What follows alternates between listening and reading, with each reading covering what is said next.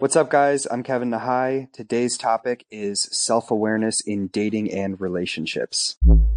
What's up? It's Kevin Crenshaw, aka The Heart Guy.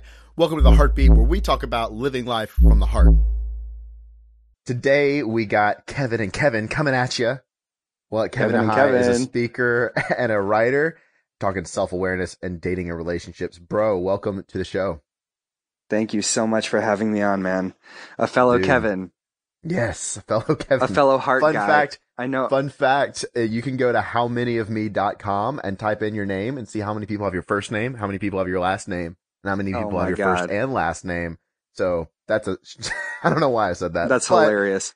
Check it out if you want to see how many of you there are in the world. um, Well, there So, are many dude, people we're- with my first name and many people with my last name, but I don't know if there is there's anyone with the with the first and last. But that's I was surprised. Uh, there was like 75 Kevin Crenshaws and I was like, what? but, um, anyway, today we're talking self-awareness and dating and relationships. So how much of a role does self-awareness play when somebody is in the dating pool? Oh man, um, what a loaded question. Well, I think that it plays an enormous role when someone's in the dating pool, but I think it plays an even bigger role when somebody is in a relationship. Hmm. And the reason, I mean, first to address the dating thing, self-awareness is is probably the the biggest thing that I preach and and practice and try to teach when I'm talking to people about dating because if you don't know what you want, then you're constantly going to be disappointed with the dates that you're going on and the people that you're meeting. And you know, there's there's a huge amount of work that goes into kind of seeking out the right partner, and we can get into that in a minute. But when you're actually in a relationship, it brings up all of your stuff. And Mhm. you know, having having this this interaction with somebody else who's like, you know, a, a mirror of you and who's constantly reflecting back to you your own things, you're going to lash out at them if you don't understand that they're bringing up issues that have to do with you and that have nothing to do with them. Okay, Does that make Kev. sense? So what about, okay, Kev, so I'm going to be devil's advocate here. What about Okay. the, um, you know, I was involved with, uh, abusive relationship and he abused me and he's a narcissist. Are you saying I'm a narcissist? Are you saying I invited that into my life? Wait, say it again. So what if somebody was involved with somebody who, With an Um, abusive person? with an abusive person, right? And so they're like, how is that a reflec- reflection of me? Well, there's a difference. I mean, if you're in a toxic relationship with somebody who's a narcissist or somebody who's abusive, obviously my first counsel would, would be to get out and, and run away and also to learn the signs of somebody who's a narcissist or abusive or learn the signs of a toxic relationship. But if you're in a relationship that for the most most part is stable and, and happy and healthy, but you know your issues come up your issues from when you were a child with your mom or your dad your issues from previous relationships mm-hmm. core wounds that haven't been healed you have to understand when it's about you and when it's about the other person.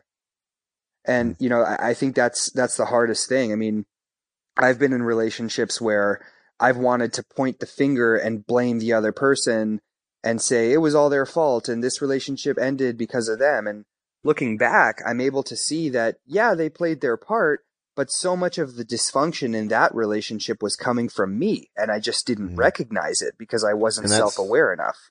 Well, it's self awareness, but I think it's also ownership. I mean, I I lived Yeah. the same thing myself.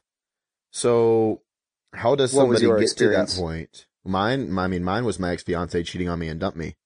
I oh, um, fuck. I you know I was blaming her. And You were I was like, engaged? well, I'm not. Sh- I'm not showing up. Yeah, yeah. So that's how all of this started, by the way, because I Mm. got absolutely obsessed with why it happened and why people aren't getting the love they want, and so I was doing my own research on the side and um building a fitness empire, and then I stopped doing fitness, and now here we are. So what? What if somebody does is starts to have that self awareness? Taking ownership, I think, is a completely different thing because you and I took ownership and it's like, cool, I'm going to change me. I could still point fingers and say all women are cheaters because of two relationships after that they cheated on me. You know, Mm. I could very easily be be pointing fingers, but I chose to change me and I haven't attracted that since. And it hasn't happened since because I show up differently in the relationship. So how does somebody get to that point, you think, where they just really take ownership and go, okay, and look within themselves as opposed to pointing fingers? Well, I think you hit the nail on the head, man. I mean, it's it's one thing to say, "Oh, look, woe is me. I got cheated on twice. I keep attracting this into my life." And yeah, like you don't deserve that. That that sucks. That's terrible.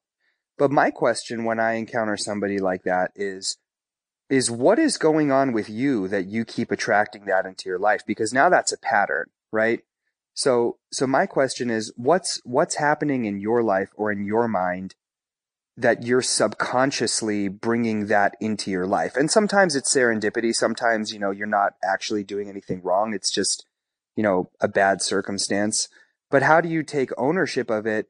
You got to take a really clear, cold, hard look at the in the mirror and say, what have I attracted to my life? What are the patterns and tendencies that have played out? And you can't be afraid to be brutally honest with yourself.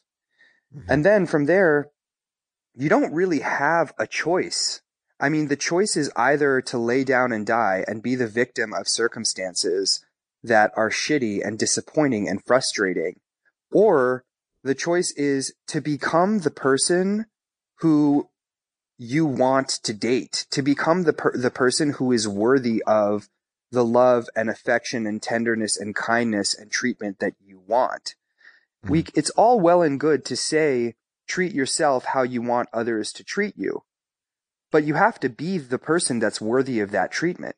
You can either go to work on finding the perfect person and avoid being cheated on and chasing this like fairy tale relationship, or you can go to work on being the person that's deserving of that fairy tale relationship and building your life up, building your skill set up, building your emotional and spiritual intelligence to be worthy of the love that you want and that you deserve.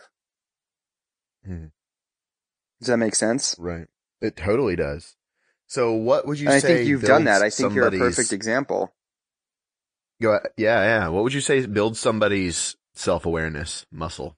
Because I really do believe it is like a muscle.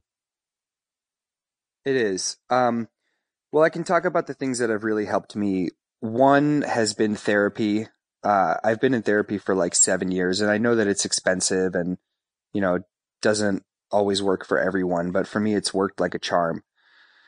The second thing has been reading avidly.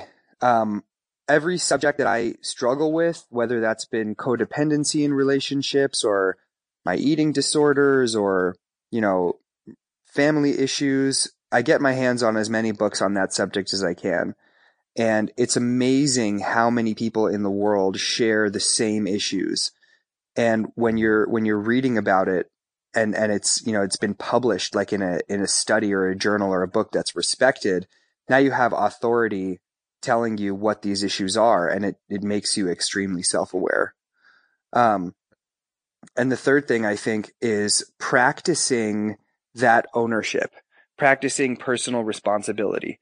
So if you get in a fight or a disagreement with your significant other, or if you're if you're dating someone and you just kind of get a bad feeling about it, your intuition is bubbling bubbling up and and trying to tell you something, take a minute and ask yourself, okay, is this me or is it the other person? 99% of the time, it's you. 99% of the time, there is something going on in you. You have some kind of feeling towards the other person or towards the situation or towards yourself that needs to be addressed. And when you get that weird feeling in, in your relationship or in a dating scenario, if you can stop and ask yourself, okay, what's going on right now? What am I feeling inside? What is my gut trying to tell me? If you can stop right there and just take a minute to listen to that and accept responsibility for whatever that may be, then I think that, as you said, it's like a practice. It's like a muscle. The more you get in the groove of doing that, the better you become at being self-aware. And then, you know, the, the ultimate effect of that is that you have more success in dating. Because when you encounter mm-hmm. somebody who's extremely self unaware, you're like, okay, you know, nice meeting you, but this is just going to be a shit show. You know, like mo- moving on. You know, very people who are very self aware and emotionally intelligent need to be with people who are like that as well, because otherwise they just constantly mm-hmm. feel frustrated. That's the truth. Well, thank you so much for jumping on the show, man. I really appreciate it. This was a good episode. Where can people find out more about you and follow your stuff? Thank you so much, Kevin. Um, I'm on uh, Instagram. It's just my name, Kevin Nahai, and I'm on YouTube. My YouTube channel is called The Other Side. Um, you can type in The Other Side, or you can type in Kevin Nahai, and uh, you'll you'll find my videos. Freaking awesome! Well, everybody, go check out Kev's stuff. A fellow Kev, I love it. Um, fun fact on that before we jump off: Do you know what the definition of Kevin is? Mm, no, I think it's an Irish name, right? The defi- the definition of Kevin is something about along the lines of handsome.